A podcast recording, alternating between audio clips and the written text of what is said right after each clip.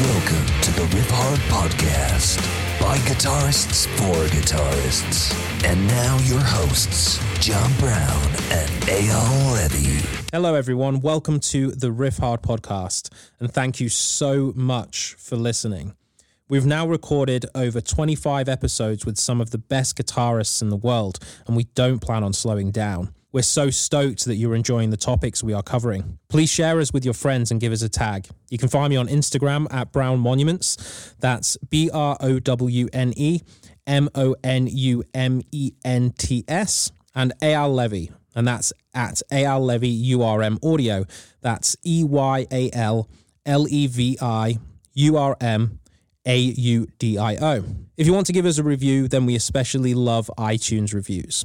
We will never charge you for this podcast. All we ask is that you give us a share, post, and a tag. Anyway, let's get on with it. Hello, everybody. Our guest today is Jen Majura, who is the guitarist for Evanescence, a band you guys have all heard of. She also has a very active solo career and is an avid multi instrumentalist. I present to you Jen Majura. Okay, so Jen Majura, welcome to the Riffhard podcast. Thank you for being here. Hello, hello, hello. Thank you for having me. Hello, Jen. Hello. So, how did you guys meet? Uh, 42 Gear Street. What's 42 Gear Street? Yeah, do you know that crazy German called Henning Pauly? He's uh yeah, he's it's a YouTube channel HP42 and it you'd think it'd be spelled with a H and a P, but it's not. It's like E Y T P S C H or something 42. It's literally the German way of spelling H. So E Y T S C H and then capital P I and then 42 because that's his uh, apartment house number, right? But yeah, he um every like the past two years he's had like an event there where he just gets a bunch of companies um to come and exhibit their gear and then a load of YouTubers do videos. It's kind of a bit like uh, Thomann's Gear University or whatever it's called. How many people show up? It's invite only. So there was what? Was like 30 of us, Jen? 16 to 30? Well, when you say 30 of us, it's like, you know, I was the only artist. I expect I, I was expecting back in the days that Henning would invite some more artists, but I'm like, okay, who else is here? And he's like, you. it's like, wait, wait a minute, wait a minute, wait a minute. What? So I don't know. Henning and I have a beautiful friendship, and uh, I think the craziest thing that he's ever done to me was that seven-hour live stream. Ah, yes. I did not know that he meant like literally record and write and do a, an entire production, and it took us seven hours. It's still out there, and it's my god. And and can you even believe there were people like totally listening and watching that I do believe it. for seven hours? Jeez. People watch Jersey Shore. I do believe it because I do one. I've done one every single month for the past five years with uh with Nail the Mix, and they go from seven hours all the way up to twelve hours, and uh, people watch the whole thing. That is insanity. Yeah, it hurts. I it hurts. I needed like three days to recover from that. So What do you think is so hard about it? Because I think a lot of people don't realize that streaming takes a lot out of you. Because it's not like it's not like you're on stage. if you you have a certain uh, well at least i do have a certain kind of like self-awareness how do you sit how do you move don't put your index finger into your nostrils don't do this you know don't do that and all of that little things combined are they're just exhausting. It's the same thing like you do a photo shoot. It's not just standing there and getting your picture taken. You have to like be aware of which muscles to move and blah blah blah blah blah. Being live is just very physically demanding.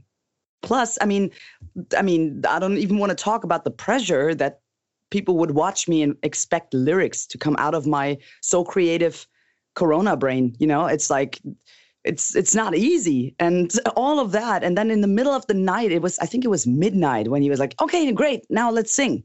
And i'm like are you fucking shitting me? Really? I sing now?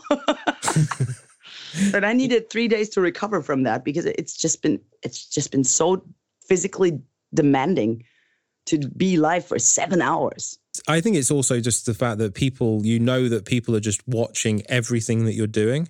Yep. yep Yeah, and it's because I I do a live stream at Riffhard three times a month that involves me having to write music. It's incredibly stressful just because you don't know what's going to happen. Mm-hmm. Okay, so seven hours, and also yeah, seven hours with Henning. I love you, Henning. But when you're on stage, you don't know what's going to happen either. Yeah, but it's a different kind of energy.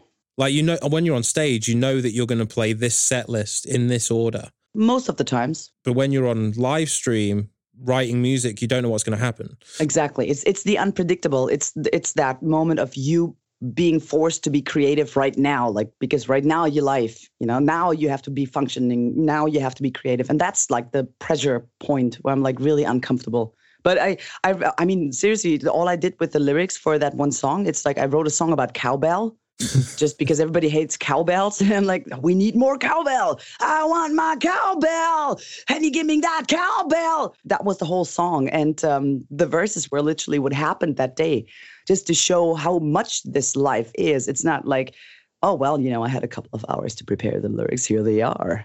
It's more like, well, I drove south. I didn't know what to expect. Then I saw a truck on his side because there was a truck burning. I, I sang about all that and then I got to that place, and Henning tells me to write that song, and I didn't know what to expect, blah, blah, blah, blah. So the lyrics have been like really in that moment. And that was kind of like, it was fun. But ever since then, whenever we chat and send texts back and forth, he's like, hey, let's do it again. And I'm like, nope. so it's a type of pressure that you're not cool with, basically. I can be cool with it. The, the question is, will I put myself into the situation again to deal with it? And as long as I'm conscious, I'd say no. But what's interesting to me is that to do what you do for a living, you need to be cool with some sort of pressure, like adapted to it, because there's no way that you couldn't have a long standing touring career without being somewhat adapted to pressure that would make most people fold. It all comes down to the definition of what pressure is or how you handle different types of pressure. If I know I'm going to be gone for like, let's say, two and a half months for a US tour or whatever, that's not pressure. That used to be, I mean, minus 2020, but that used to be my life. And that's not considered as something negative. You know, it's just like I'm looking forward to that. I'm looking forward to this being exhausted, the traveling, the meeting people, the the exhaustion after the show, the adrenaline before the show. That is something all the whole package is something positive that I look forward to.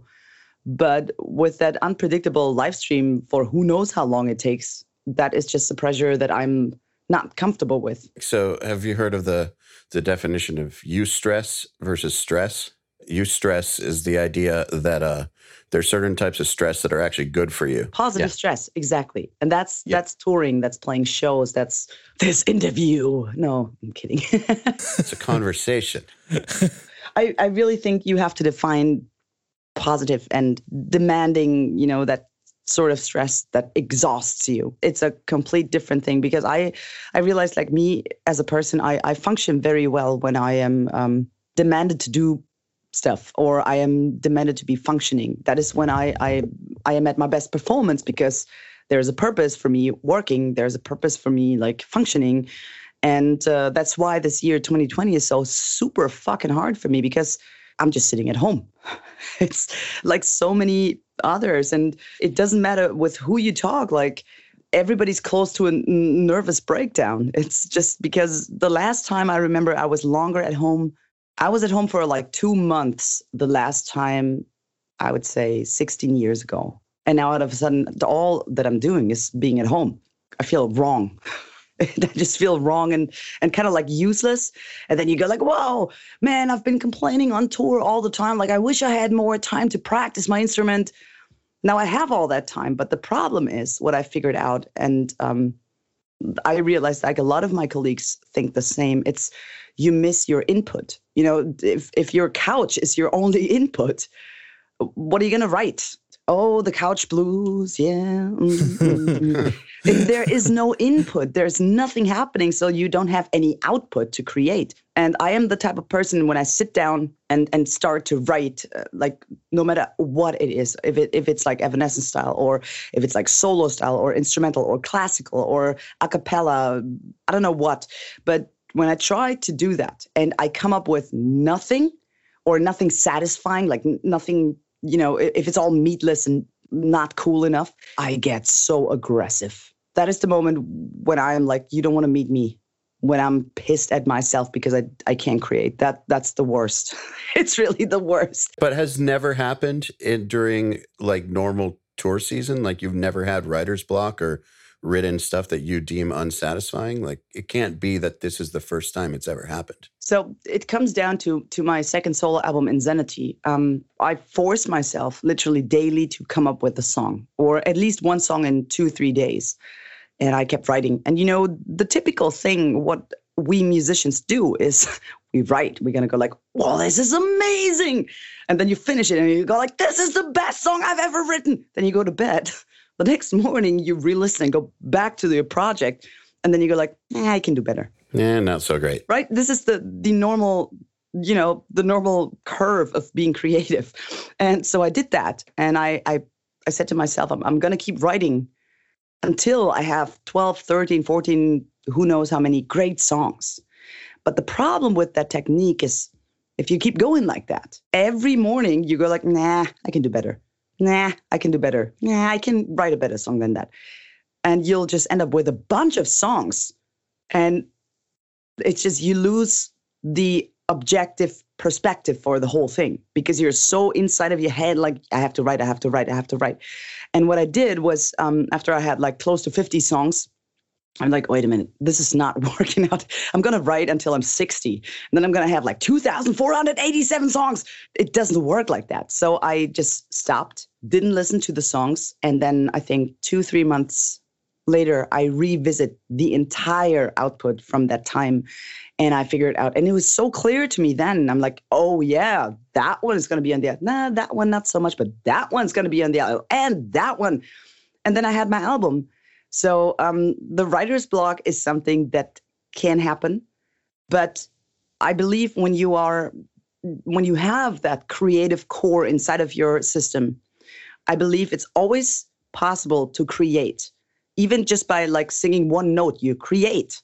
The problem is your own demands what you expect from yourself to create what what are you expecting to it to be like and that is the biggest problem because at least for me like the older i get the higher the demands are. So the easier it is for me to go like nah this shit. I, I don't like this. It's self-torture. But you know what though? I think it's a double-edged sword. I really do. Because um, well here's why. And I've thought about this a lot because I torture myself all the time. When I was writing music, but also now in business, like how to do better or are we doing as well as same kinds of questions because i think being an entrepreneur is the same thing as being an artist like you're creating things that didn't exist before and you're using your you're using your creativity and then you're using your street smarts and understanding of the world you're in to get it into the world so anyways it's a very there's a lot of parallels and I've always tortured myself. And I know a lot of people who tell me that I do that too much. It would just chill out, to relax. You're doing great. Like, but it's never people who I look up to. Okay. So the people who I look up to who are doing great never, ever, ever tell me to stop doing that. It's only people who it's I'm not saying I look down on them. I don't look down on them. I don't care if they are wired like me, but it's people who don't have this drive who are telling me to chill out. So that's telling me they don't quite get it. And uh, they don't quite get it because they're not wired like this.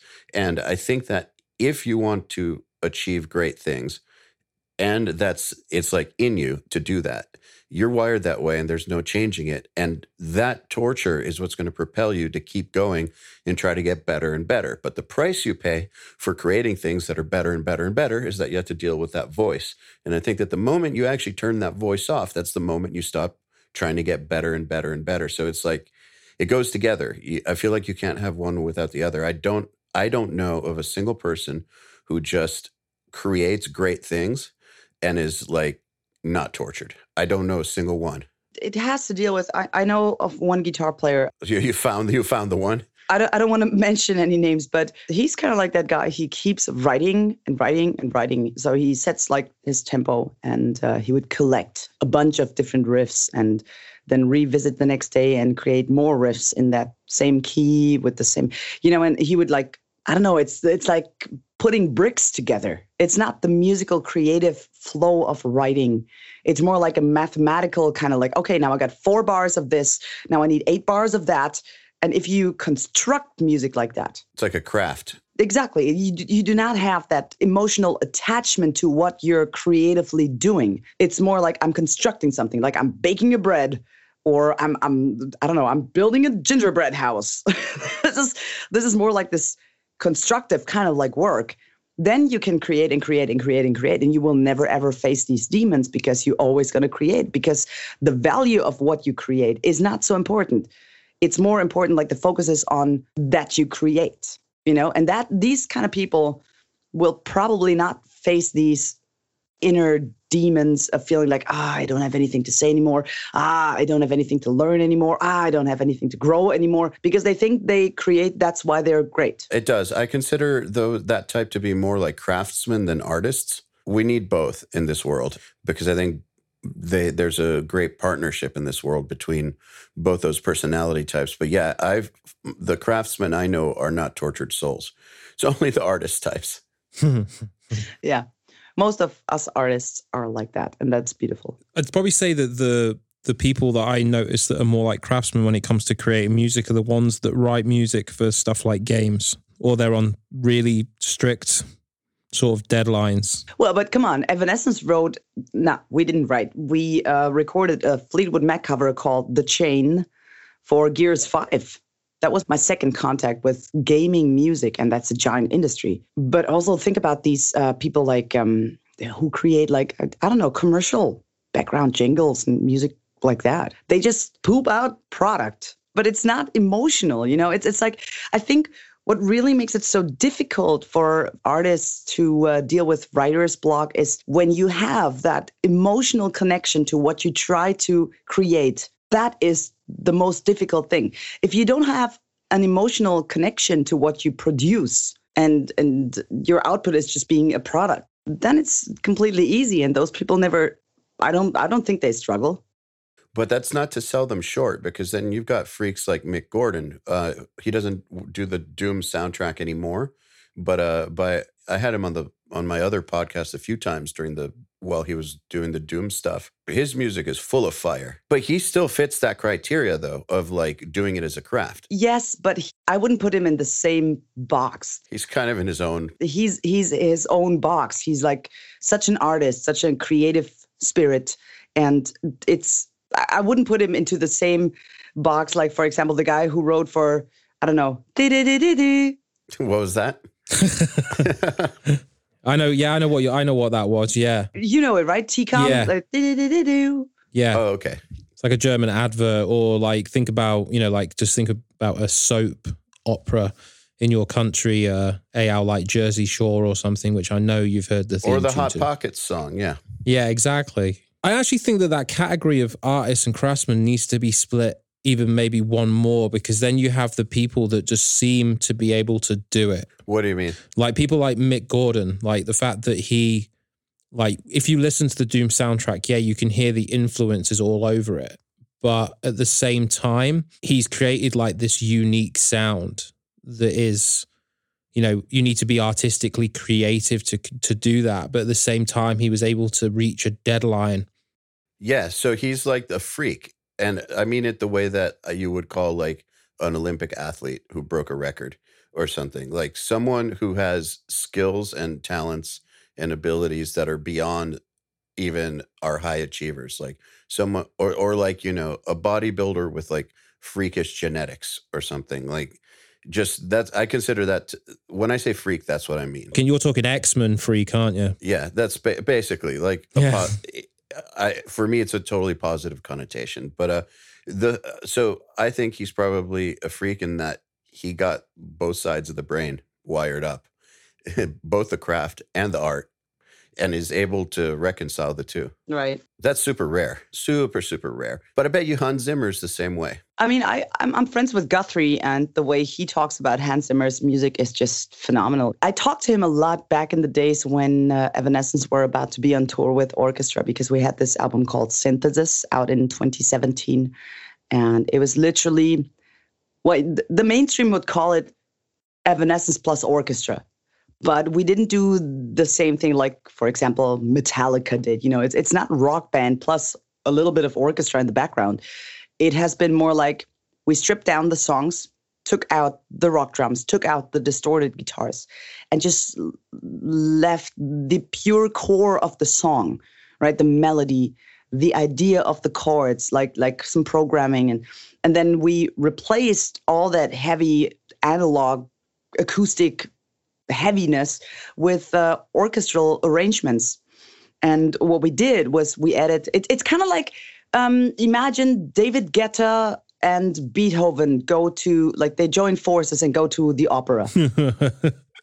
so it, it was kind of really interesting to realize what that does. It's it's a different warmth and a deep, mighty warmth when you are on stage with an orchestra. I loved it, but it's also been one of the toughest touring times of my life because you don't jump around, you don't sweat.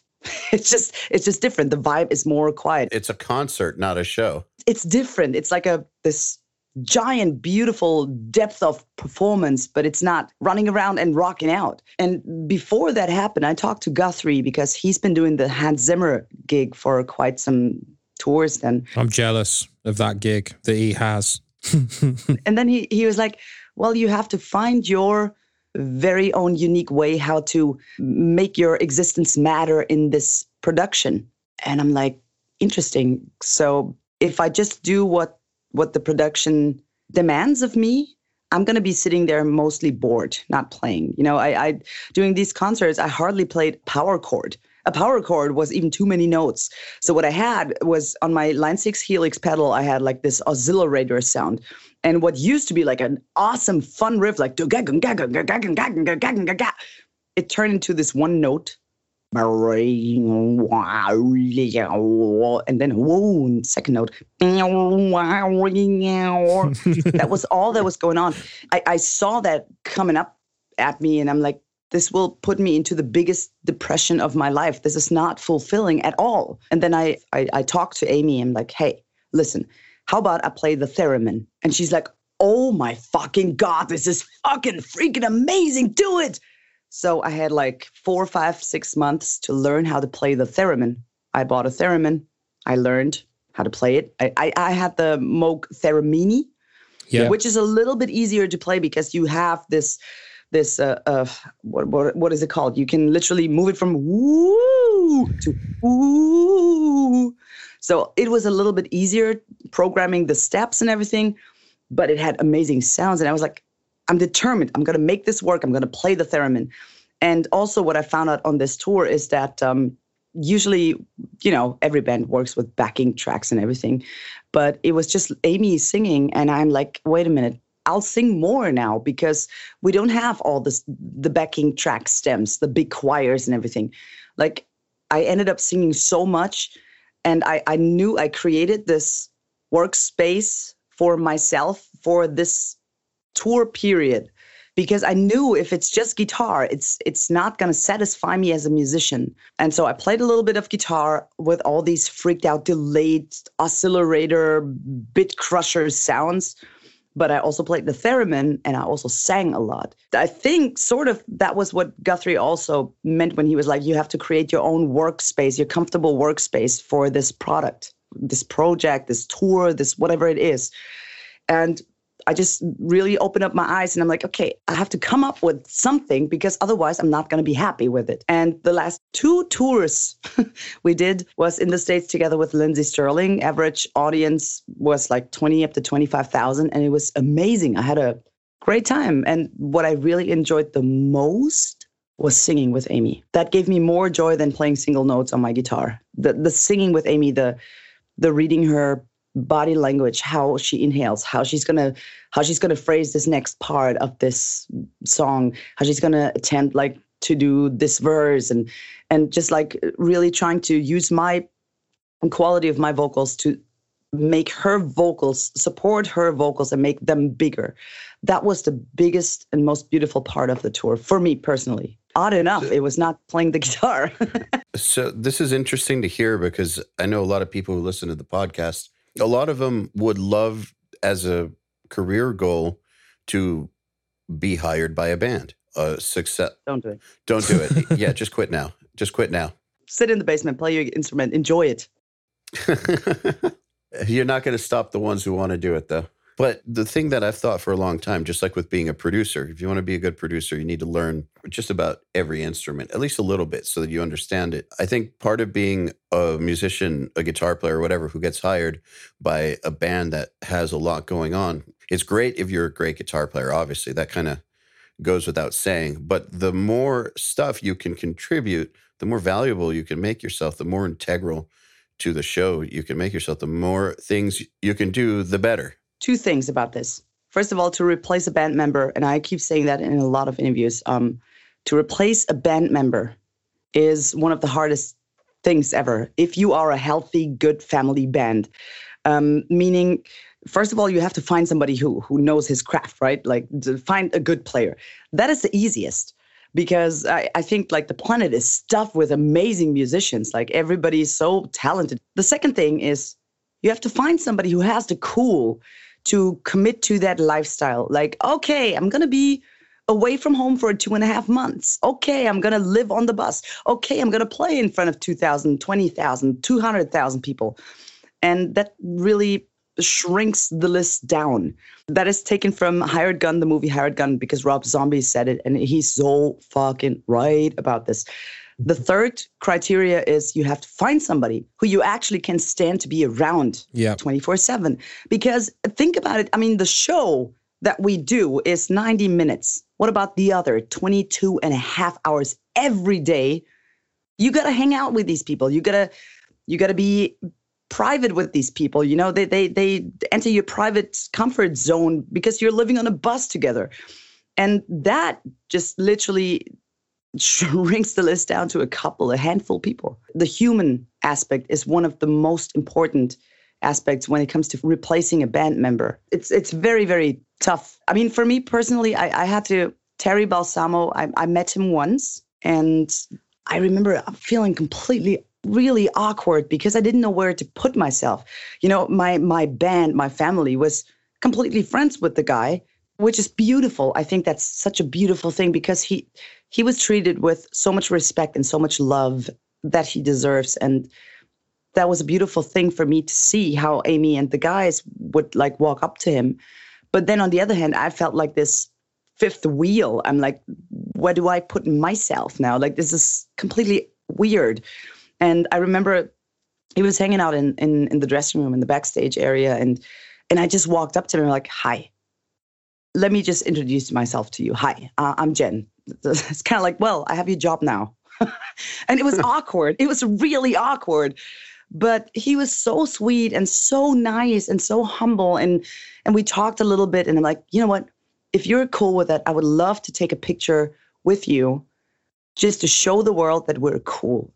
Because we were cool. We were talking a little bit. And of course I don't have this connection to him like like Will, Tim, and Troy, because these are the boys and they've been touring with him for ages and but i just i just walked up to him and i'm like hey come on let's be cool because you know we're human and and i'm just done with feeling awkward because i don't know what to do so we took this picture and it's it's one of the most beautiful moments not beautiful but one of the most important moments ever since i joined evanescence in 2015 i think I'd say there's a fourth one as well. You know, you have to be a good musician. You have to be willing to sacrifice basically comforts and then you have to get on well with them. But I think it also extends a little bit beyond that as well. And it's like, you know, you sort of showed that you could, you were willing and wanted to play other instruments as well. And it's the diversification of people. I think as a musician in general, it always helps to understand other instruments.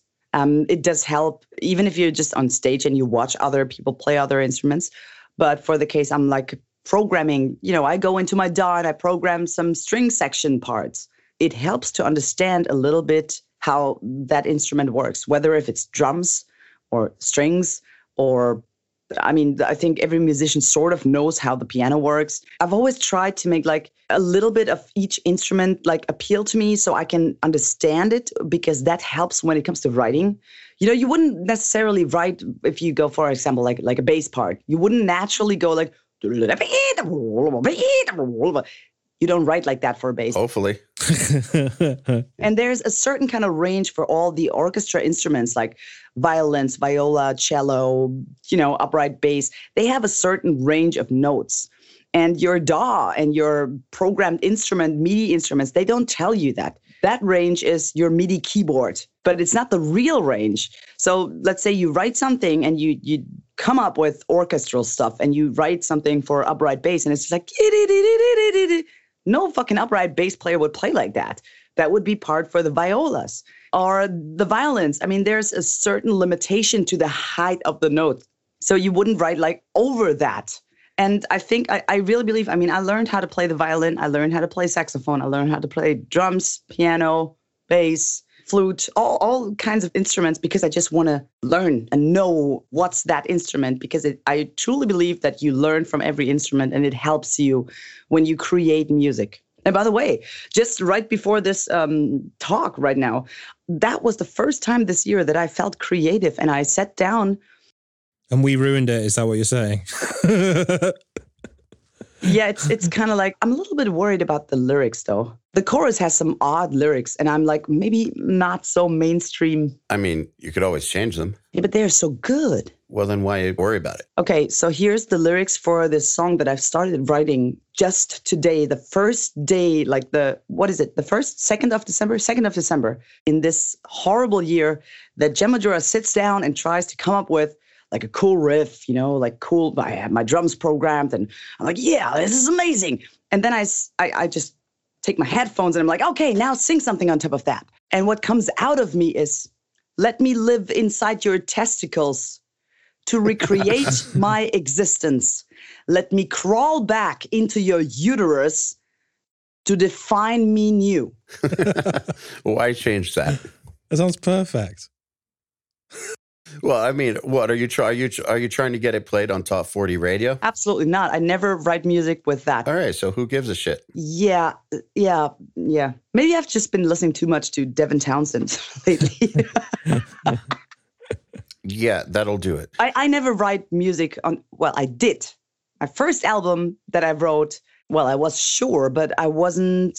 I guess I wasn't self secure enough to just believe and, and go for what my guts tell me. So I thought I'll do a compromise. I'm going to write, but I'll also keep in mind what people expect me to sound like. And that was a big mistake. I mean, this is never what you should do as, as an artist, like doing compromises, meaning of like limiting yourself in what your creation could be, is not what you should do.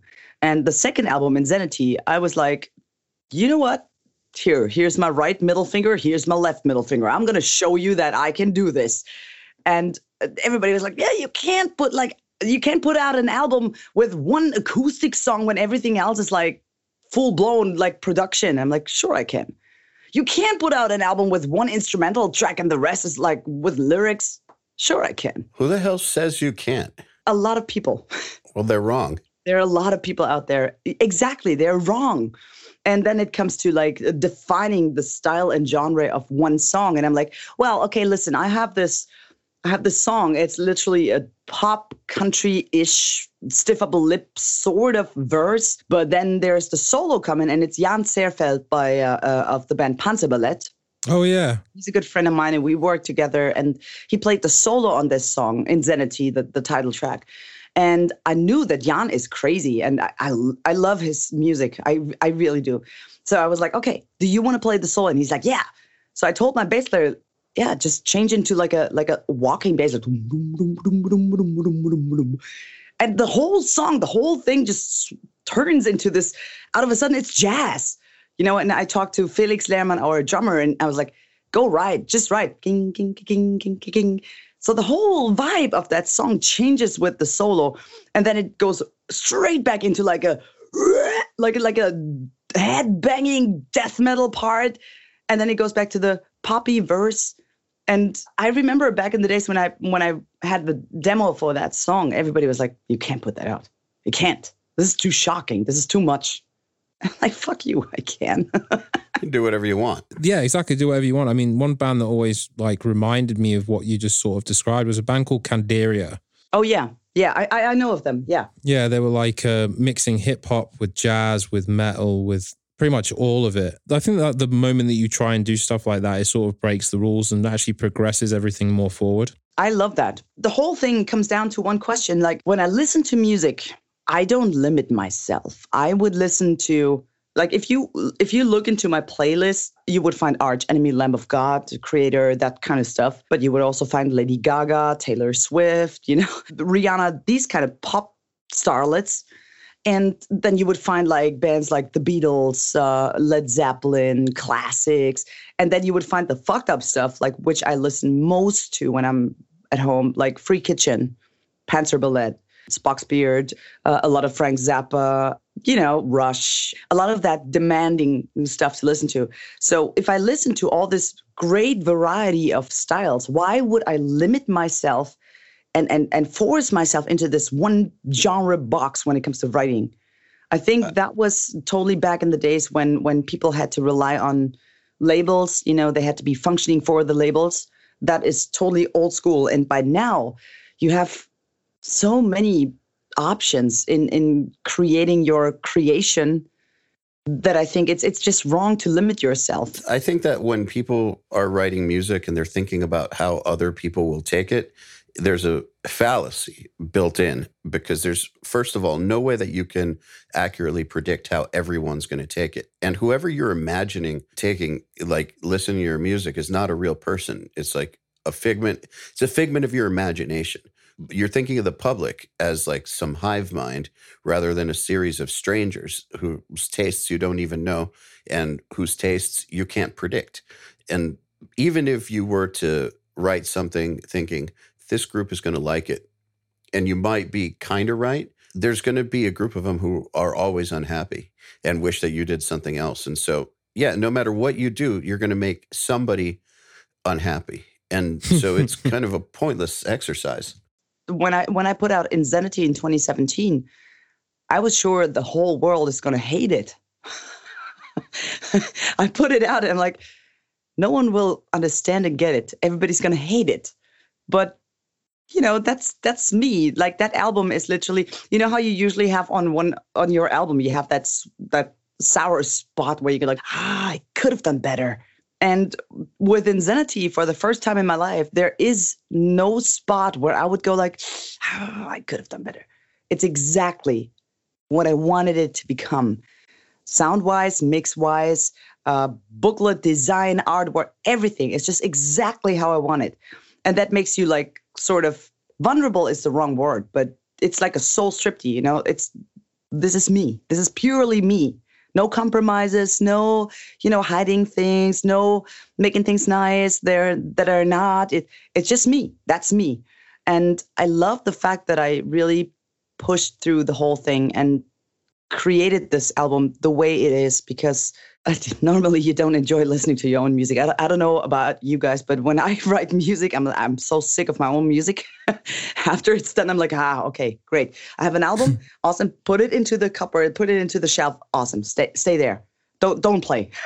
but Insanity is an album I, I actually enjoy. I would listen to it in my car. It's know, it's it's because like I think the moment that you like as Eyal said, you know, it's a fallacy thinking that all these strangers like trying to please people that you don't know the taste of, there's always going to be kind of like a disappointment there. But as long as you're happy with what's created, then people can love it, people can hate it, and it doesn't really matter. Do you know what I mean? It's like because you wrote the music for you. Yeah, totally, exactly. That that's what I mean. Like you create art for your heart and your soul because that's inside of you, and you have to like let go of what's inside of you. I mean, I'm not saying that there aren't artists, uh, artists, artists out there who just produce products. I wouldn't call that music because music is always like it's like product with musical effect. It's like a musical product. A band is just a um, a t-shirt merchandiser that plays music. I'd call it a tchotchke store. yeah, if you think about it, like like the way that you know artists make music now, it's mostly off merchandise and selling that on tour. So the music is kind of almost to a degree when it gets to you know the upper level, I'd say. The written music to get people to buy your merchandise. That's what you're saying, right? Yes. Yes, the music is a commercial for everything else. Yes. Uh, I would like to quote a Metallica song, Sad But True. Yes. Good song. Sad but true, but also great that people figured out a way to still make it work. Exactly. I mean, you I could mean, you could translate yeah. that to 2020. Great that people still sell online tickets for live streams right? And still figure out how to make this work. I mean, I, I I am fully aware of the fact that I am in a very lucky situation with the band that I am allowed to be in. And I see a lot of my colleagues struggling and, and really, really struggling. And this is where I reference Interstellar, where we've got to learn to adapt.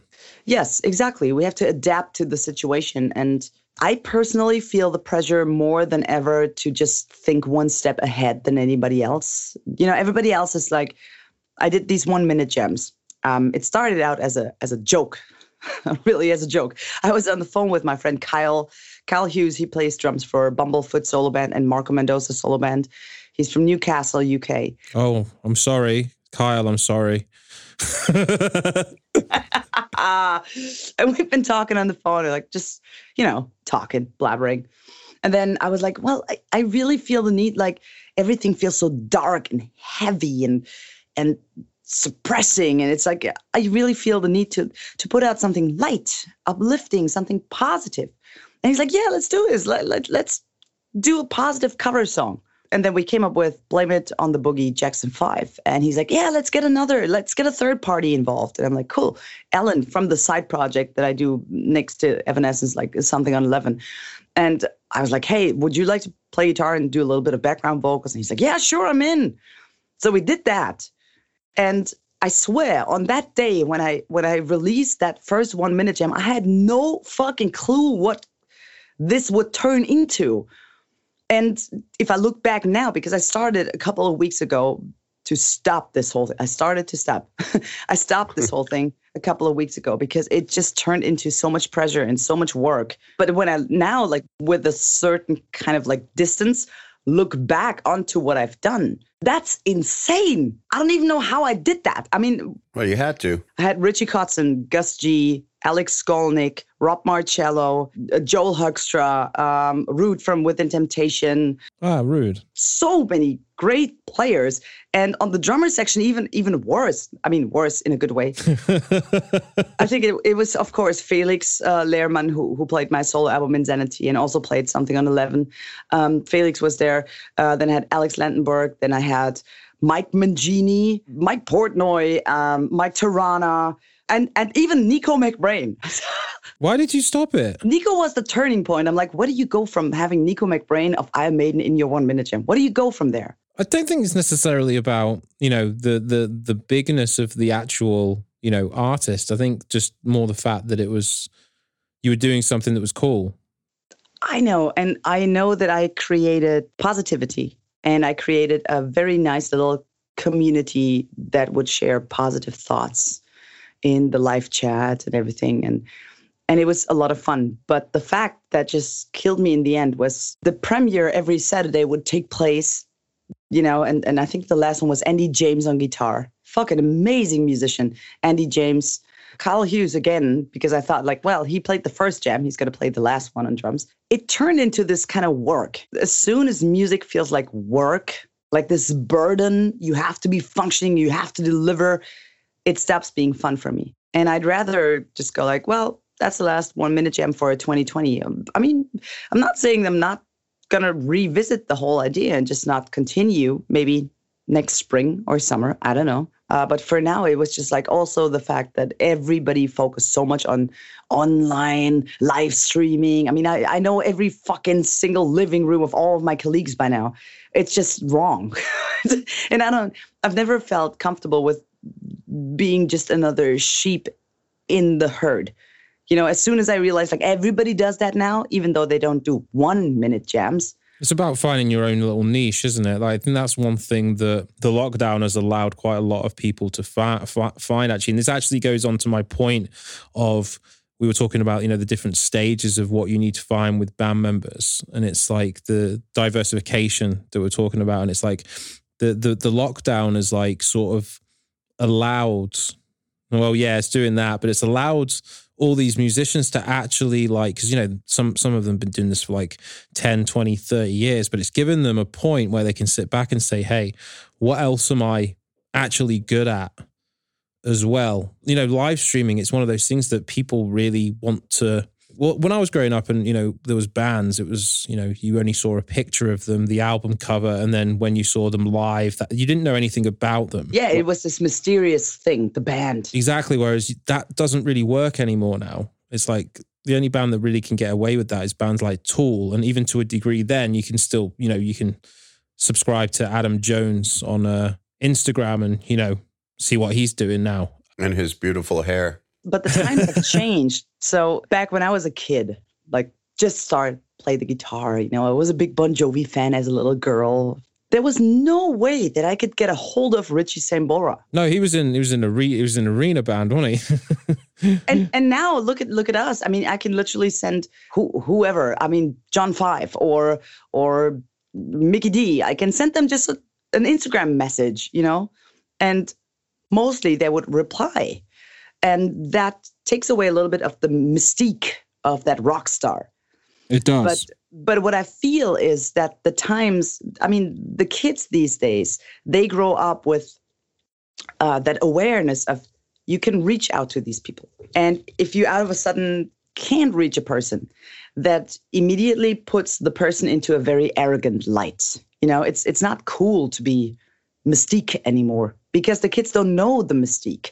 They grow up in this environment where where it's completely normal. You know, you can just like comment on the person's profile. It's just, you know, I can reach out, no problem. And I miss the times of having this fandom. Well, I do not talk about Evanescence fans because Evanescence fans are just mostly crazy and out of their mind and beautifully lovely. It's hard to find nowadays people who are fans you know, I teach, I, I own a little music school and I teach. When my guitar teacher back in the days asked me, like, hey, what's your favorite band? I'm like, oh, yeah, I love Bon Jovi. I love Metallica. I love Slayer. I love this. I love that. And nowadays, when you ask that question to a kid, they go, like, I don't know. And you go, like, well, do you have a song that's cool right now? Like, what song do you listen to right now the most? Yeah, there's this one song, but I don't know the band or the title. well, you know, I think the mystique is there in different ways, um, but it's certainly not in our genre. So in our genre, the mystique is gone, but there's still ways that they do it in pop music. Like for instance, the way that Billie Eilish wore all baggy clothing, um, she created a mystique about her body image, which is a huge selling point for her and for what she was trying to promote. And she's still accessible to fans and still acts as though she's one of them. She doesn't even call them fans but she still keeps a part of her that most pop stars don't completely hidden from view. And uh, and so she holds on to something that nobody else gets. So i feel like nowadays the mystique you have to actively decide what part of yourself you're not going to show other people. Because if you just completely disappear it's not only that you're going to be called arrogant it's that you're going to be committing career suicide in my opinion. Because if you pull back people forget about you Yes, exactly. A, a, thousand percent agree to that. There is, however, a couple of bands in metal that can still do it. One is Ghost. Only because they have an older audience and they've been around for a long time. You say that, but then there's the band Sleep Token that doesn't have the older audience, but have created this mystique around their band. I don't know if you're familiar with that band. I, I know exactly who Sleep Token is, and let's see how long it lasts before they reveal who they are. Well, I already know who they are, but well, i know who they are it. too. But I'm saying, let's see how long the mask thing lasts before they reveal who they are in public. Yeah, and let's see if that whole thing. First of all, I think they're awesome, and I think there's always room for exceptions. Like, right, Ghost was an exception for a long time. I, I actually think that the Mystique thing has allowed those bands actually to to do that. Do you know what I mean? Yeah, but that's one band. Those are the total exceptions. Those bands, Ghost and now Sleep Token, those are the only bands. Like back in the day, every single band had mystique. Every movie star had mystique. Celebrities had mystique. Yeah, exactly. Now you're we're naming Ghost and Sleep Token. We're naming two bands out of the tens of thousands of bands in the world. So yeah, of course, there's still going to always be a few here and there. Like Daniel Day Lewis, for instance, is a mystery as an as an actor. Rarely does interviews. No one really knows where he lives. Like personal life is a mystery. He appears, does the best acting on earth, disappears. Not a part of the Hollywood system. Where what what film is he in? I can't I can't picture his face right now. For real? Yeah, I can't think of who he is right now. There Will Be Blood, Gangs in New York. Okay, yeah, now I know who you're talking about. One of Yeah. the best actors in the history of the world.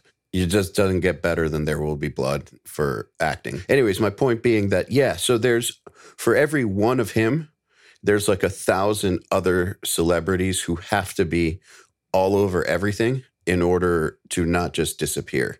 And so it's not it's not so much that like like I don't see a point in I'm not saying anyone here is complaining, but I know a lot of people who do complain about it. And I just don't see the point in complaining about it because you're complaining about the thing that ensures your survival. If you happen to be one of those artists, one of those few artists who somehow manages to pull it off to where you can be a mystery and still accomplish all your goals, then fuck yeah, more power to you. But wait, there's like two ways to look at it. I mean, creating that mystery about your persona in public is something different than just like not being active on, let's say, social media.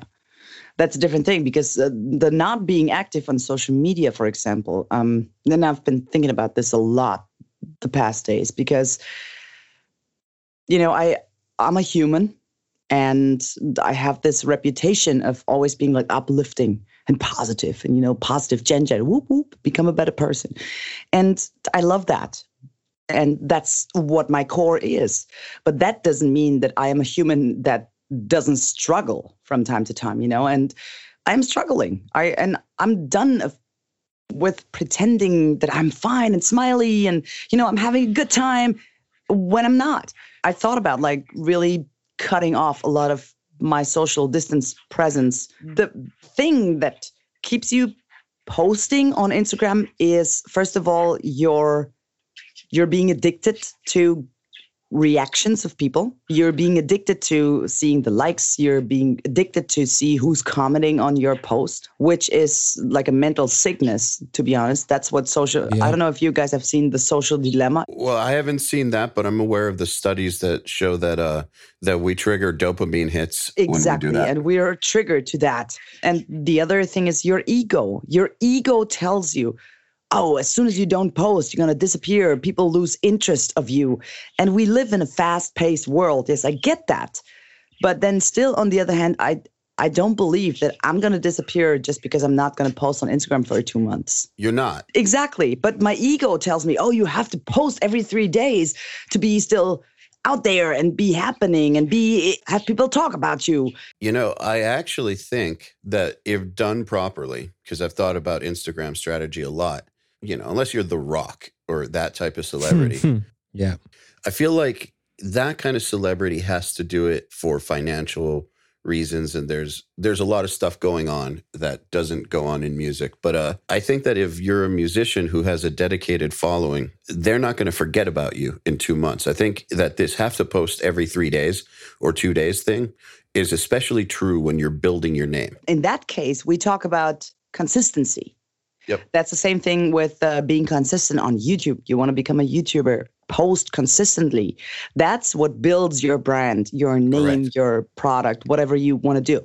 You have to be consistent. But now I don't see like my likes falling apart just because I don't post every three days. Because to be really honest, I, I'm a person like I like to post when there's something going on in my life. What is going on in 2020? Nothing.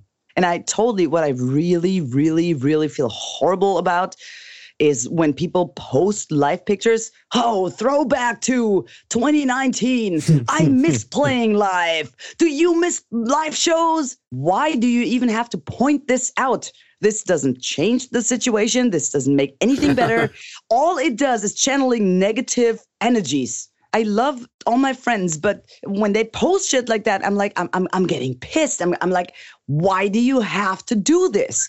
It doesn't change anything. It doesn't change the situation. It doesn't bring magically back all the concerts and touring, and it doesn't. All it does is just like everybody goes like, oh yeah, I miss that. Negative, negative, negative. So I wanted to actually ask you, uh, you know, it's the perfect time to ask since uh, you just played guitar. Is uh, what what are you doing guitar wise? Because I know that we've talked about writing, but like you got to be doing something to keep up I cook and I knit socks. on the guitar. No, really, I, I mean it. I've ever since I started playing the guitar at the age of six, I, I have never ever had a year or a moment where I would play less guitar than I do this year. Really, it's scary. And I, I turned down so many offers for guest solos because I'm like, you know what? I'm, I'm just not good right now. I'm out of practice. I just know. Since you've been playing so long and so seriously for so long, I think it's one of those things that uh, even if you you're like you know ten percent under you know 10 percent rusty or something like that, how long do you think it would take to get it back? Like two weeks or a week, a few days? Two days. Yeah, so no big deal. Your fingers remember and and your body vibe remembers, but it's just that I feel very uncomfortable these days. Like when people ask me to just, hey, can you play a guest solo on this? And I have no problem because, I, like I said, I'm done with pretending. I'm I, am i am going to reply. I'm going to like, listen. I feel like I'm out of practice right now because of this year and the way this year went, and I don't feel comfortable with playing. And it's scary to me because I've always had that drive, that bite, that urge. You know, like, ah, oh, I want to play guitar. Sometimes I would wake up in the morning at 8 a.m. and I go like, ah, oh, I want to play guitar. That doesn't happen anymore. Is it because of the uncertainty of what's happening? Well, the uncertainty is the overall killer of the whole thing for for the mental health, because you know if somebody would tell me, "Hey, listen, you're in a tunnel right now, right? Um, but there's going to be light at the end of the tunnel in, let's say, eight months, right? Yeah. Um, I could totally arrange myself with being comfortable in the tunnel, but all these, for example, live streams, purchasing tickets for live pre-recorded live shows and shit like that um, that is literally what what that is is arranging like a it's it's arranging yourself in the tunnel not even knowing if there's a light at the end of the tunnel and that just kills my my spirit and my my creativity and i really believe that if we all would have like this one point in time where somebody would tell us like, "Hey, everything's going to be back to normal in February, March, April, wh- whenever." It would help a lot of musicians to not struggle. Yeah, except we can't. Nobody can honestly do that. I know, I know, and that's that's why we arrange our lives in the tunnel. Let me ask you something though, because you've been at it a long time. We've all on this podcast been at it a long time, and my dad's from the music industry, and so I remember in, the instability in his career in the '90s and '80s too. And so my perception of the music industry, even though there's never been a time where it just grinded to a halt like this, but I remember several times where things got really crazy. In that there was a time period, you know, you know, this time period where uh, people thought that labels are going to disappear, and the and that's all going to be over and that was a crisis. There, there's been a few crises, and uh, and maybe they weren't like this, but at the moment we didn't know that because every crisis is you feel it relative to what you know. So at the time, it feels like the worst thing that could be happening because you couldn't imagine the 2020 version of it. So anyway, my point being that uh, that instability is kind of is don't you think that's kind of part of the game? Like, is there ever truly stability in music? No, absolutely not. But it's it's it's the matter of how deep you are sucked into the shit pile. You know, if if you're sucked into the shit pile like regular, like let's say like elbow waist high, that's normal. Okay. but like 2020 is kind of like only the tip of your nose is sticking out and you're like s- suffering to still breathe it's it's it's the matter how deep you're sucked into the shit pile fair enough but I guess if your nose is sticking out, you're still breathing. Yeah. I don't know. It uh like I agree. I hear everything you're saying. Uh, like obviously. I think it also is down to the position of the because obviously the music industry is such a vast and open like you know so many different people doing you know they could be guitar players but they're doing completely different things and I think it just depends on the position that you are within that industry. I totally agree because uh, I mean where I come from like my first real band band was my ACDC tribute band, all female girl ACDC tribute band. And back in the days with that band, I would, you know, I would sit in my car, load the van, uh, do all the contracts, uh, uh, find the promoter after the show, being exhausted, trying to get the payment.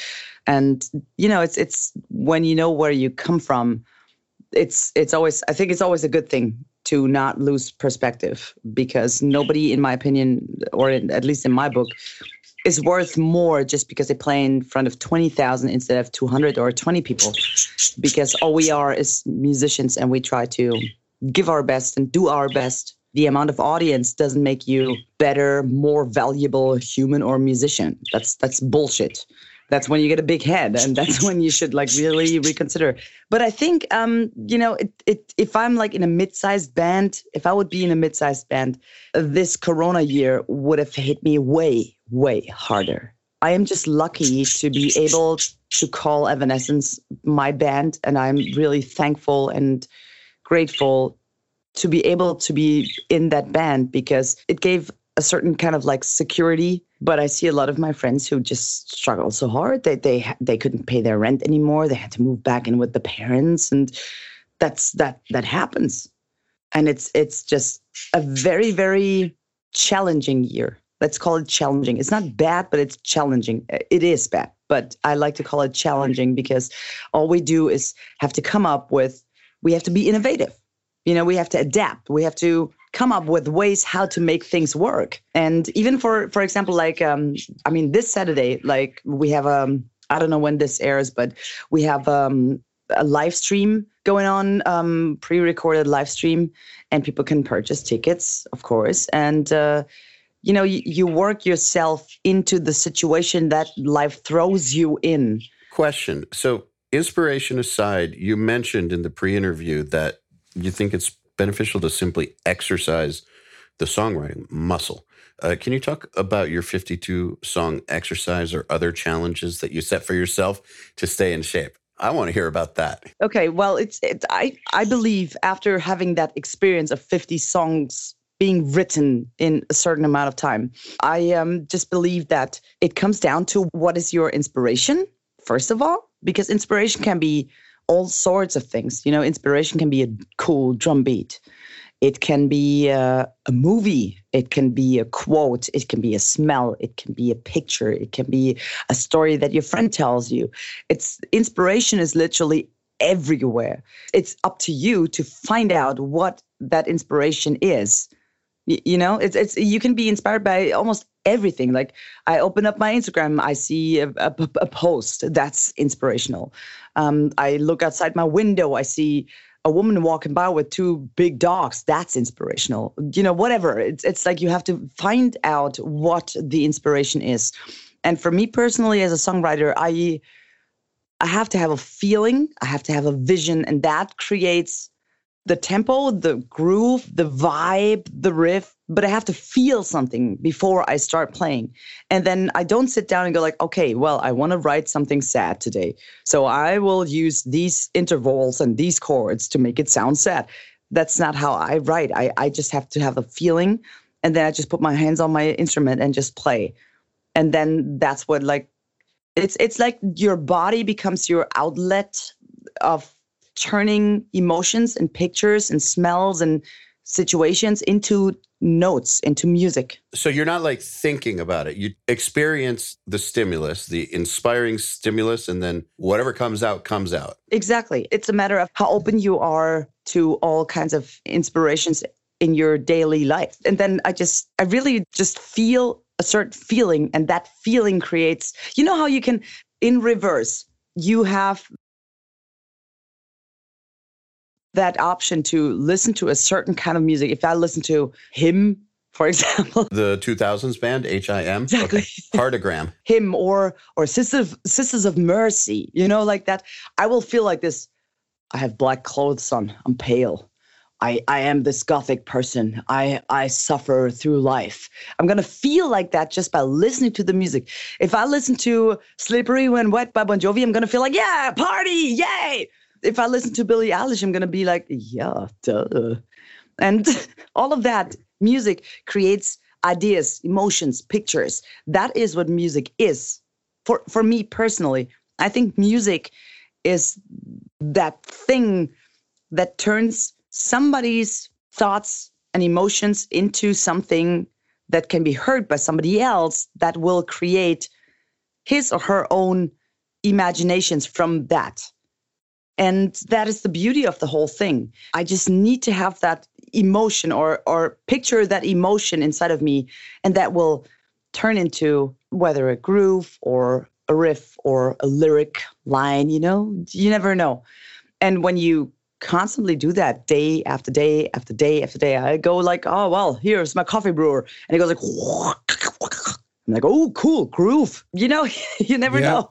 It's just you have to be open minded about the influences that could trigger your creativity. You start looking for it everywhere, or you start seeing it everywhere, hearing it everywhere. I, yes, that's more like it. I start seeing everything. And I'm like, whoa. It's funny how people don't listen to other sounds outside of the music that they want to write. Because, as you say, like, you know, like listening to your coffee brewer and it makes a certain rhythm, or you listen to the doors opening on a train and it makes a certain rhythm. By the way, on my new uh, on on the album of uh, Something on Eleven, we just released it November 13, and there's one song. There's a, a sound of a door that shuts in the end, and it's uh, at a music store of a friend of mine called Rockland, and Andy Timmons was doing a clinic on that day, and I I just had to go pee, so. And then this door made this insane noise. And like, whoa, I have to record that. You know musicians are always walking with the voice recording option on their phone. And and i recorded that door. I didn't know where to put it but i was like whoa this door is just like it's it's insane. So i recorded it and we put it at the end of the uh, uh, of one song. And if you listen to it really carefully you can hear andy timmons talk in the background so hey now i can say i'm on a song with andy timmons that's pretty badass isn't it Fuck yeah. so, out of curiosity, say that there's a vaccine, it comes out today. Evanescence books a tour in five days. You got to get your shit back together. What do you do on guitar to get yourself back up to fighting shape, basically? I can play, and I did it couple of days ago. I just sat down and I took our latest set list and just played through the songs just to see, you know, like our last Evanescence show was September 20, what, 26th, 24th, 26th, the end of September last year. That was the last Evanescence show. And I haven't been playing these songs ever since. So I was just like, play them. you know, do, do I still remember? I was like, "Oh, let's give it a try. And I did. That's muscle memory. You know, I, I was just like completely comfortable. I'm like, oh, yeah, sure. That song. Oh, yeah, sure. That riff. I don't think that would be like like a, a big problem, to be honest. Because I mean, I've been playing these songs so much within the past five years. But what challenges me as a human and mu- a human musician is that I, for myself, I feel like you know my my fingers are getting weak, my tone is getting weak. Um, because I am out of practice. I feel like I could have played this with so much more like sass and balls, but I don't. That is the really scary point when it comes to playing music. Not playing Evanescence songs because that is in my in my blood, that's in my heart, in my in my in my core. I don't even have to think about it. But if if you just improvise, you know, you, you sometimes go to YouTube, jam tracks, something, something, just play along just for the sake of fun. And I realized that my ideas are shrinking. Um, my, my, my tone is not gone, but it's not where it could be, you know? And just being aware of the fact how great it could be and how it sucks ass right now. it's just, that is the toughest thing right now. And of course, I could like force myself to sit down and, and practice, but and then here, here we are again. It's like the input the stimulation is missing. Yeah, but say hypothetically, the input's not missing. You have a tour in five days and you want to have your tone back. What do you do? Because you said it would take you two days to get it all back. So, Uh, When I said two days, I, I'm speaking of this getting the tone back thing. yeah, yeah, me too. This is very complicated to talk about to not sound like an asshole. You don't sound like an asshole. Evanescence songs don't make me play on the edge of my level. You know, it's it's I can do that. It's fun. It's beautiful music. It's beautiful songs, and I, I enjoy singing and playing. And but it's if I if I do one one of these, um, I have this playlist on YouTube called Jen Majura Plays, and if I do a 130 one minute thirty cover of Oblivion of the Winery Dogs or Living the Dream Aristocrats, I sweat. I fucking sweat. And I, I just really work on that because that's fucking hard to play. I did a cover of the song Pig of uh, Sex and Religion, Steve Vai with uh, Devin Townsend. And I remember, man, I was on, on my couch. I was about to go to bed, you know, Thursday evening or Tuesday evening. I don't remember. And I was like, just, ah, check your Instagram once more. And then it said, Steve Vai himself has tagged you in his post. Fucking cool. What the fuck? And I'm like, wait, this is got to be like, this is wrong. My Instagram is broken. so I went on to his his post and what he said, he discovered my cover of the song Pig and he was like, I would have never thought that somebody would sit down and figure out how to play this. Not even I really remember. And but Jen Majura of Evanescence mastered this work piece, blah. And I, I looked at it and I'm like, this is is this really happening? Like for real? I think that was last year. So I was like, oh my God. And he shared it on all his social media. And that was insane. I mean, the video has like clicked like crazy on my YouTube channel. But if I cover stuff like that, I put in a lot of tone playing technique investment. You know, I don't so much when it comes to playing power chords for Evanescence. Makes sense. That that reminds me of what Andy James I do said. not want to talk down the music of Evanescence because Amy is a beautiful songwriter. Oh, you're not talking it down. This is what Andy said about playing in Five Finger, or Gus said about playing in Ozzy, or whatever.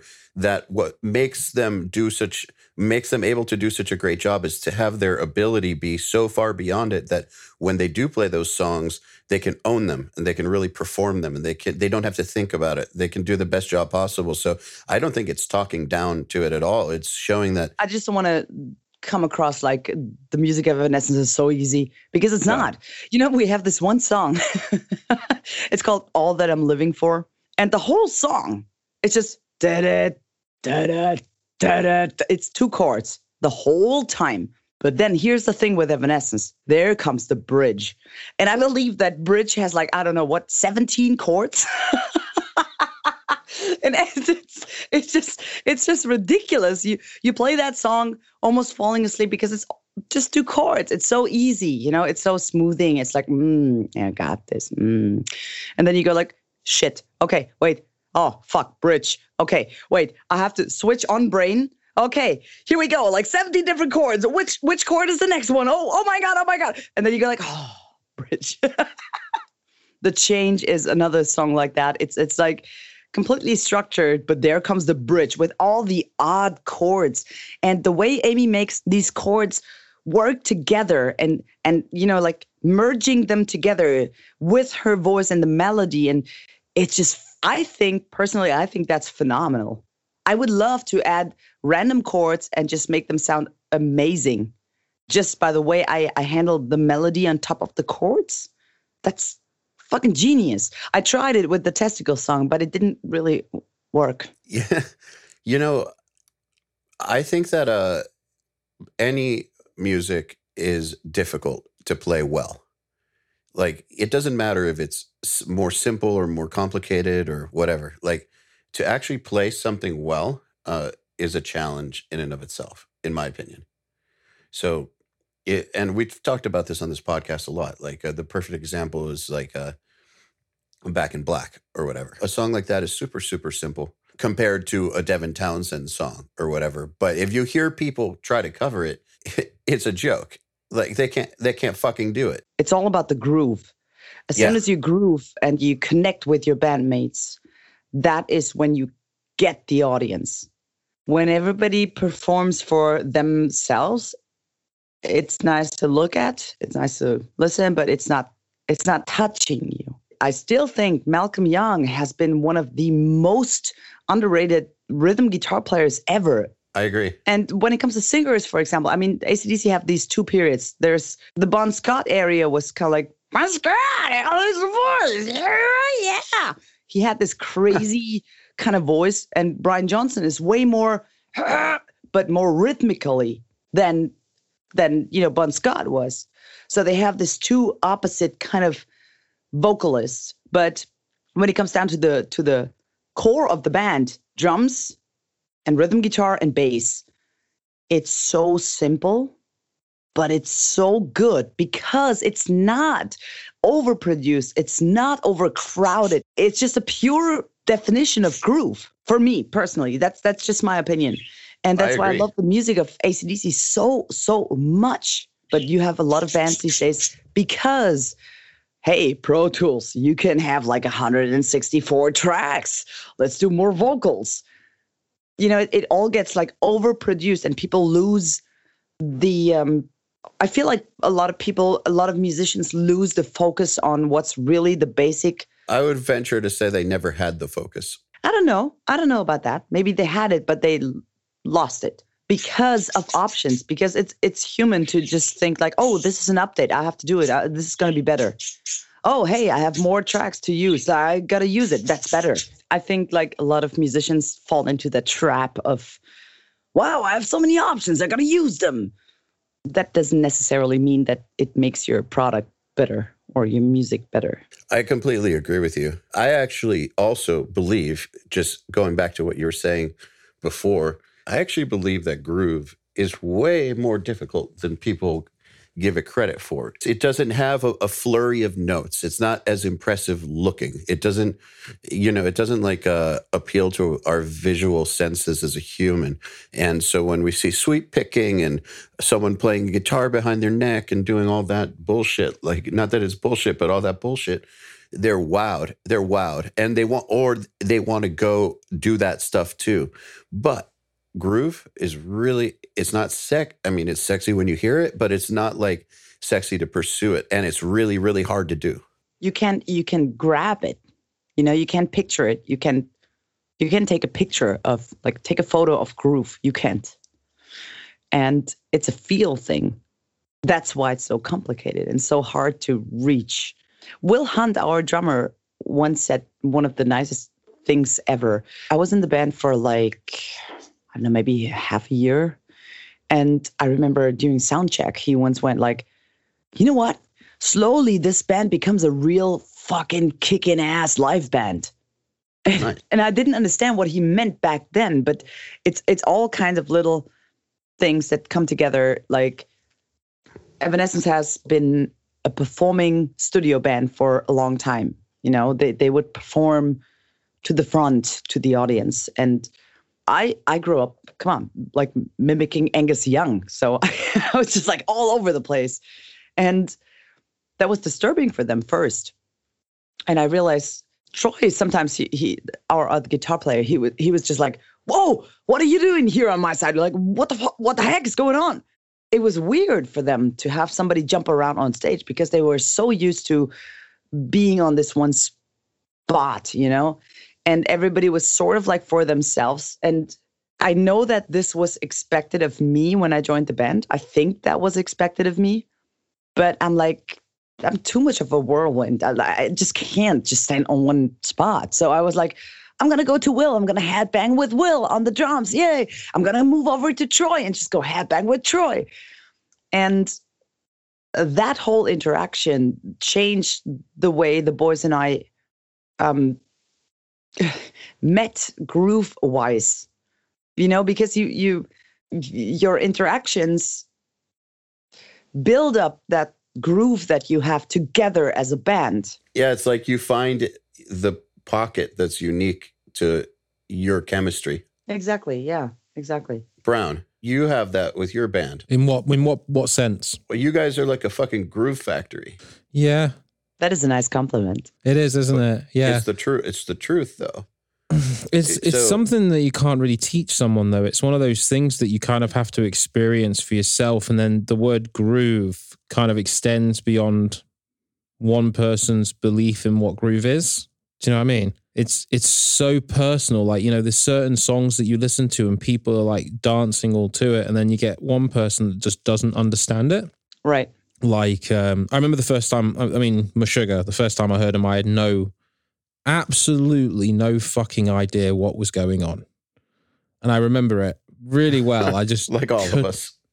like all of us, yeah. I just could not grasp it. I just couldn't understand it. But then after listening to it for a couple of months, it just one day it just clicked, and all of a sudden, this is the best thing I've ever fucking heard. So it's it's just something that you can't teach. You know what I mean? It's like you have to experience it to understand it. It's a feeling. You can't take a picture of that feeling. You can't explain it. You can teach it. You you have to, like you just said, you have to experience it. And groove is such an important thing because when a band really is tight together and grooves, this is like the ultimate goal. At least for me. I'm like, Yeah. I'm happy. you know, this is my place of my state of mind of happiness. But then again, I've never played that ACDC riff properly. There's that. no one ever does. no one is except about Malcolm. Yeah. But here's what's interesting to me about your example is uh, you are a very different musician than the other guys in your band. How so? Okay, so say that we're talking about a recording scenario, riffs, Yep. right? You, Ollie, and Swanee are going to have three different ideas of the groove for the riff, right? Oh, it's yeah. going to feel three completely different ways if uh, the three of you record individually. So that said, being that that's the case, that groove is a very individual thing. How do you guys get past that live to where you still sound like a fucking unit? Yeah, but you create that moment in the studio. Yeah, that's actually that's what it is. So in a in a studio situation, obviously you're underneath the microscope, and I guess to a degree in a live situation you are as well.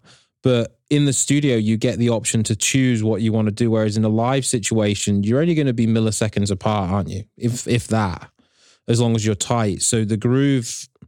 Well, I would say that the drummer sort of orchestrates the groove when it comes to the style of music that we play. But I think in the style that we do, because I play very behind the beat. So I'm like, I'm waiting for that snare drum to hit. I'm waiting for the kick drum um, to hit as well. So I'm always ever so slightly later than those, um, you know, just a little bit behind.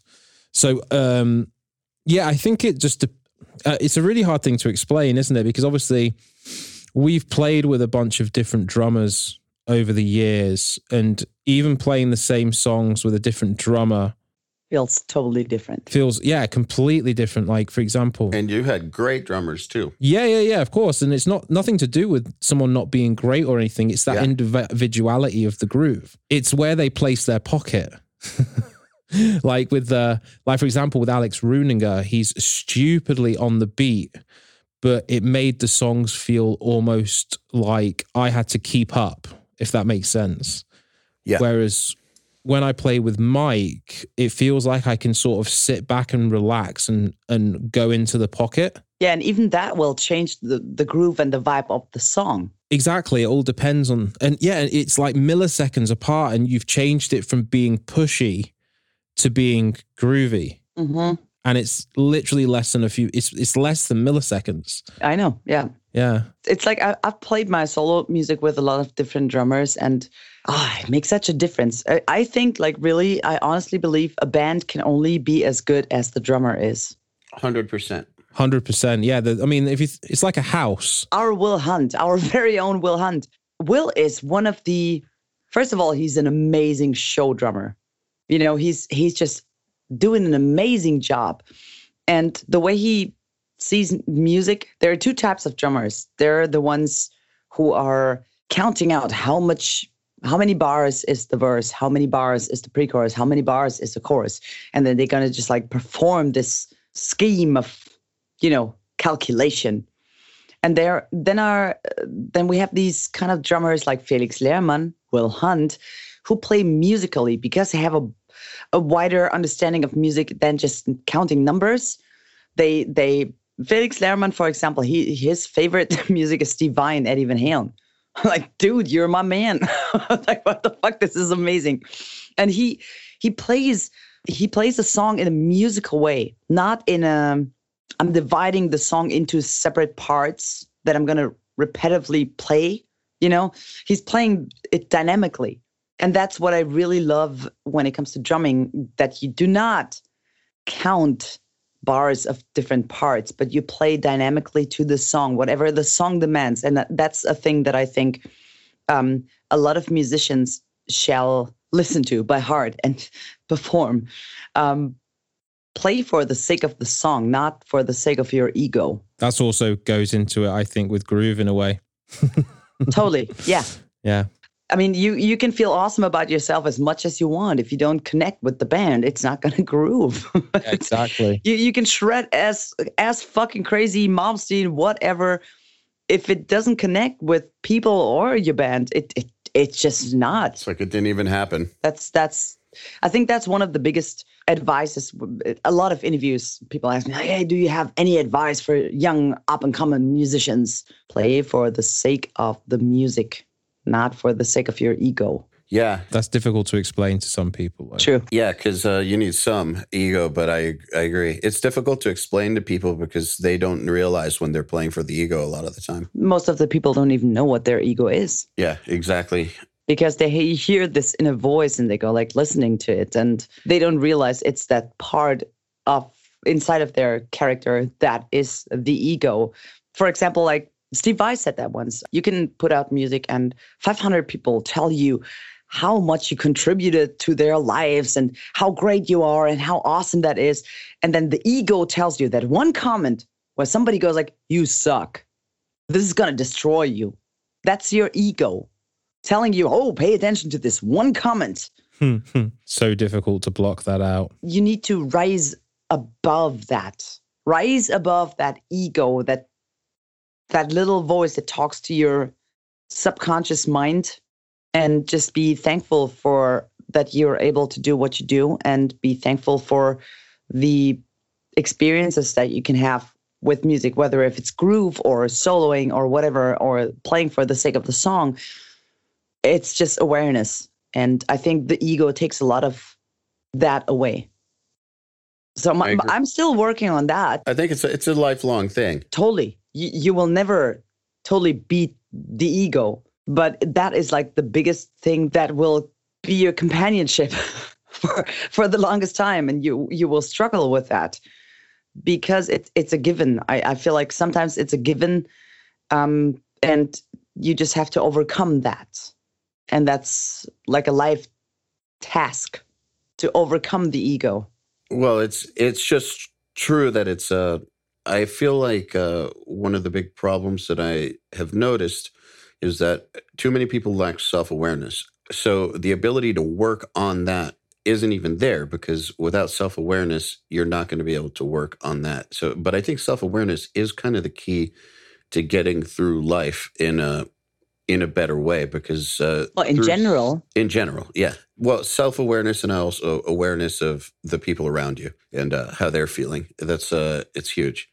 Which and it's hard for artists because uh, some of them are so inwardly drawn and uh, just a little bit narcissistic that they have a real hard time understanding that there's people around them who uh, have lives of their own and feelings of their own. And uh, those who do understand that and uh, use that knowledge will tend to do better in the world. It's less miserable existence. There's actually a word for it, what we just spoke about. Oh yeah, It's called Sonder. It's actually the latest Tesseract album. Yeah, the word Sonder means the understanding that every person has a life as complex as your own. I see. Interesting, right? Yeah. yeah, I, I get that. You guys have never heard of that word before, I guess, though, right? No, but I think about the concept all the time. Yeah, exactly. Yeah, like Jen, you said you get it, but I think a lot of people don't.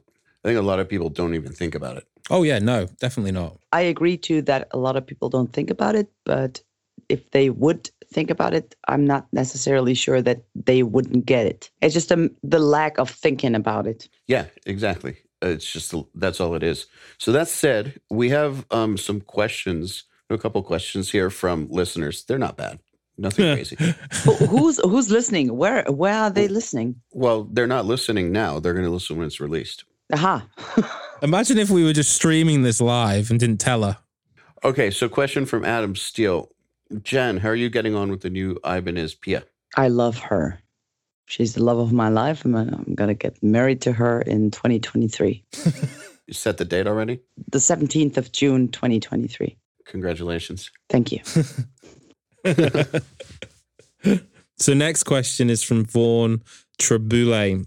I've seen you talk about how you use the Line 6 Helix in some videos. Can you talk a bit about how you design your tones, especially the super ambient stuff that you sometimes need in Evanescence? to be honest, like my Evanescence sound on the Helix is I still use tube amps I'm not a big fan of modulating amp sounds. I, I'm just not. I'm, I'm old school, and as long as I have a crew or as long as I have the muscle power to carry tube amps, I'm gonna carry tube amps.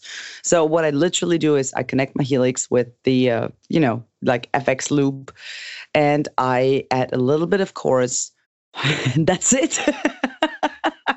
All the rest is guitars and fingers. You know, it's it's it's for the solos, of course, a little bit of delay and you know reverb and shit like that. But um, my major sound is just one channel. That's it. You know, Line Six asked me to put out my my my amp, like you know the programming of on the Helix, like the setting and everything, and I'm like, no, I can't do that. This is too embarrassing. It's too easy. but that's, I think, like the tone what you play comes from your fingers, not from the device you use. I agree. And it's just so hard to make this that statement understandable for people because a lot of people believe it's it's the amount of equipment you stack in between of your fingers and the speaker. But it's not. It's it's your fingers and your attempt and your emotion and and and the sass when you play. That's the tone. It's not the effect xyz and uh, I mean, I have a couple of songs where, for example, the change with Evanescence, we have there's a lot of delay going on, like ping pong delay and uh, and and like moody stuff, like like for example, um, uh, Made of Stone. There's a. It's like oscillator sounds and and and stuff like that. But that is the outstanding. It's the norm for me playing in Evanescence. It's just my typical tube sound and I use Synergy amps, and I have the the HBE Hairy Brown Eye um, uh, preamp module, and that's the sound.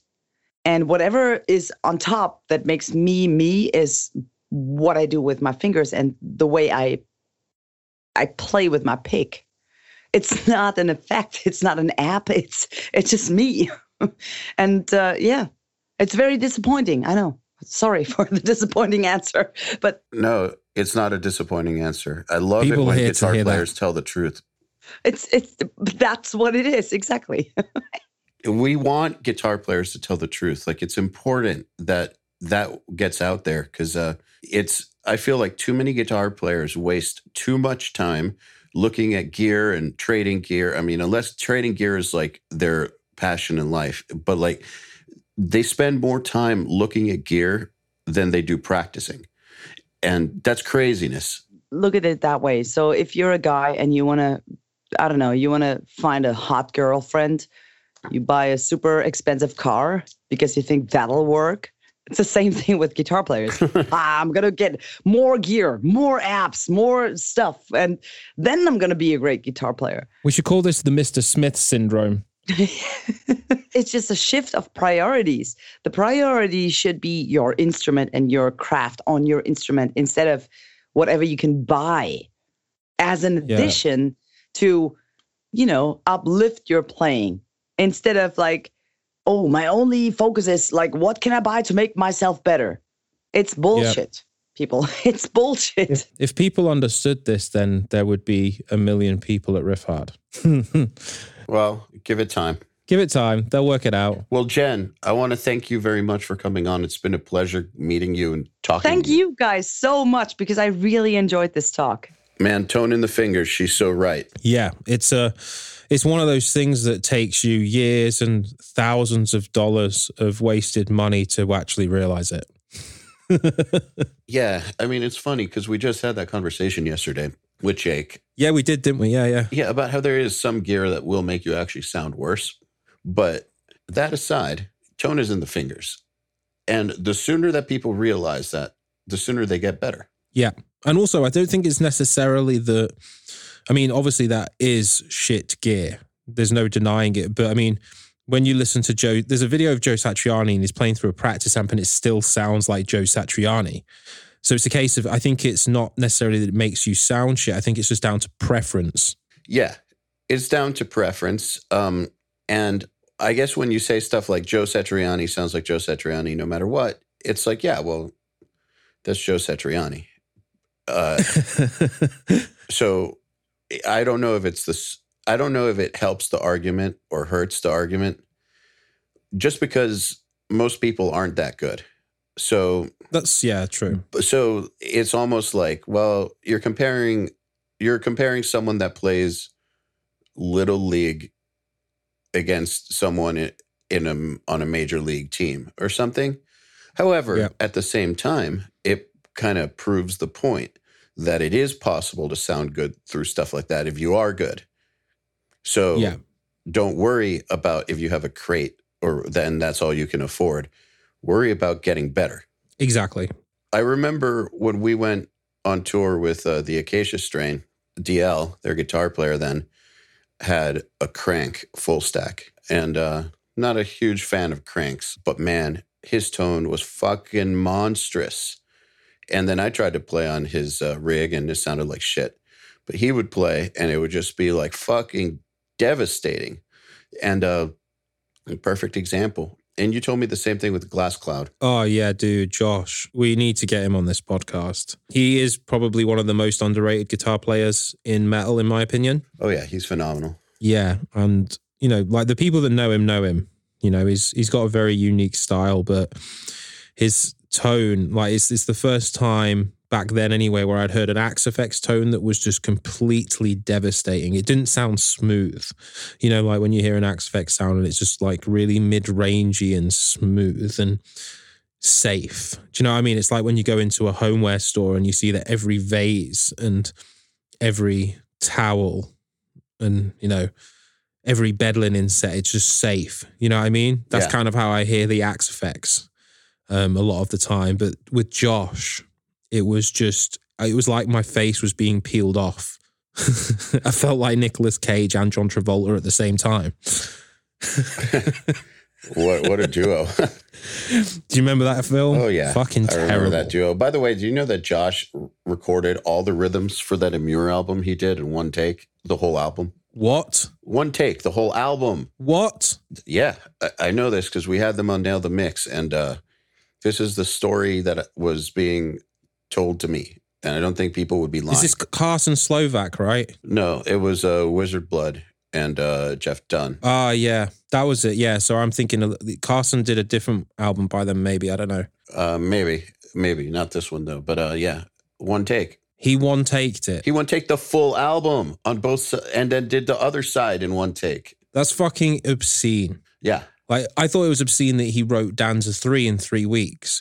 You know, there's a there's another version of that album that he sent me, and I wish I still had it, but it wasn't on the nine string. It's when he still had seven, and it was tuned higher, and it had a different vibe to it that was also really cool. Um, but yeah, the guy's a machine. Like once he gets into it, he's just phenomenal, and that I think it's just a perfect example again that tone is just in the fingers. That guy just he sounds angry. yeah. Thank God he's nice. Yeah, in it. Yeah. Yeah, because I wouldn't want him angry at me. Thank God he's like the nicest guy ever. yeah, he is. Yeah. So we have a way to help people get the tone in their fingers better, don't we? Oh, yeah. Many different things on the site. In fact, actually, the whole site is practically focused on that. Tell me a little bit more about it, though. So, one of the things that I notice about a lot of guitar players is, is that they're so focused on their their fretting hand that they kind of forget what's possible with their picking hand. And I'm talking about stuff like playing at different velocities and stuff like that. You know, a lot of guitar players when they're focusing on all these different techniques to like, you know, do eight finger tapping or or you know something like thumping or something like that they're not really thinking about what is possible with the picking hand they're not thinking i can hit some notes harder to create accent points or anything like that and it's and you notice it when they play a di track back that there's not really any consistency in it and you, you know you've recorded probably thousands of guitar players as your time as a producer Eyal, and you know you can visually see which guitar players are good and which guitar players needed the work right Yeah, well, yeah. yeah. Based on the DI track, you can just look at it and you know straight away. Yeah, absolutely. Like there's no there's there's no way around it. Yeah, there isn't. So when it comes to what we're focusing on at Riffhard to get the tone out the fingers is making you find your potential in your picking hand and actually really focusing on the picking hand. If you think about it, the last point of contact before your guitar reaches your amp or your modeler or your plugin is the picking hand. It's the full information. It's it's the attack, and it's the strength of the note. And a lot of the exercises on Riffhard, we're actually focusing on getting the picking hand to be the strongest it possibly can be because that is the tone right there. You know, one thing we talk about at URM a lot is uh, pick choice. Yeah, that can affect a lot as well. Pick choice, pick angle. Like, man, so many little things that are. And how much does it cost to change picks, right? Compared to changing amps. Yeah, exactly right. Yeah, like there's so many things you can do to your guitar tone that are free or cost a few cents. Yep, you can do that as well. I mean, like I've been kind of limited with my pick choice, and it's mainly to do with how the material of the pick grips my skin. And I know other people have the same problem with other things such as strings. You know, some certain people have really high acidity. Yeah, but you know what? You're one of those guitar players who has earned the right to be a bitch about pick choice. Yeah, I know, and I've used the same pick for years. Yeah, if I'm recording Brandon Ellis or something and he doesn't want to use a pick I suggest, then he then Brandon Ellis uses the pick he wants. However, that doesn't mean I'm not going to suggest, oh, use a heavier pick for this part, use a lighter pick for this part. Tremolos sound better with this kind of pick. Yeah, of course. And that, that goes without saying. Um, what I would be limited to is mainly the material. And I just find that when it comes to my finger grip, I personally prefer that nylon max grip just because I know that I can rely on it not flying to the other side of the room. not to say that I wouldn't try another pick. You know, there's been many times when I've used Tortex picks and it's been completely fine. But I just noticed that when I sweat, so I kind of just naturally gravitated towards that and I enjoy the sound that I get out of it. Dude, but I'm sure that you, if you were in the studio with a producer you respected and they were like, man, this riff Oh, yeah, sounds dude, great, yeah. but please, why don't you just try this Tortex pick? Oh, yeah, of course. You, you wouldn't be like, fuck you, man. I use the nylons. Fuck you. I'm 16, daddy. I do what I want. Like, you wouldn't do that. You would at least give it a shot. Exactly, completely. And probably what I would do is drill some holes in the Tortex pick to get my grip back. In fact, why have, not, why have I never done that? That's a good question because drilling holes in picks sounds like a pain in the ass. Well, it does, yeah. But then you know, you know, just uh, someone will do it, right? I mean, they've been done before. I remember I had a pick actually that was was a Tortex pick and it had holes in it, and I remember loving it. Um, and yeah, and I lost it, and then that dream was uh, was crushed. I'm sorry for crushed dreams, dude. no, but like obviously the pick, the angle, um, where you pick as well. Like another thing that people don't think about is like they they go to palm mute and they don't really think about the fact that if you push your hand further back, you're going to get this more thumping, ringing out palm mute. Whereas the further forward you bring it to the bridge pickup, you're going to start getting a more metallic sounding palm mute, or even just where you actually pick in between your pickups makes a huge difference into how your guitar is going to sound. Because if you pick more over the bridge, then you're going to hear that attack more in the bridge pickup, especially if you're you know, playing rhythms. Yeah, it's like all these little things that no one really thinks about because they're too busy trying to play as many notes as fucking possible. Yeah. And that in and of itself is a whole other conversation. Yeah, I mean, we I, I could talk about that all day, but we won't. We'll just say that at Riffhard, we're focusing on all these important things that will make your tone better and make you a better rhythm guitar player. And if you're a better rhythm guitar player, that means your lead's going to be better because you're going to have better phrasing. People will like you better. You'll get better jobs, make more money. You're going to make fat stacks. Yeah. All right, John, it's been a pleasure. It's been a pleasure, man. I'll see you next week.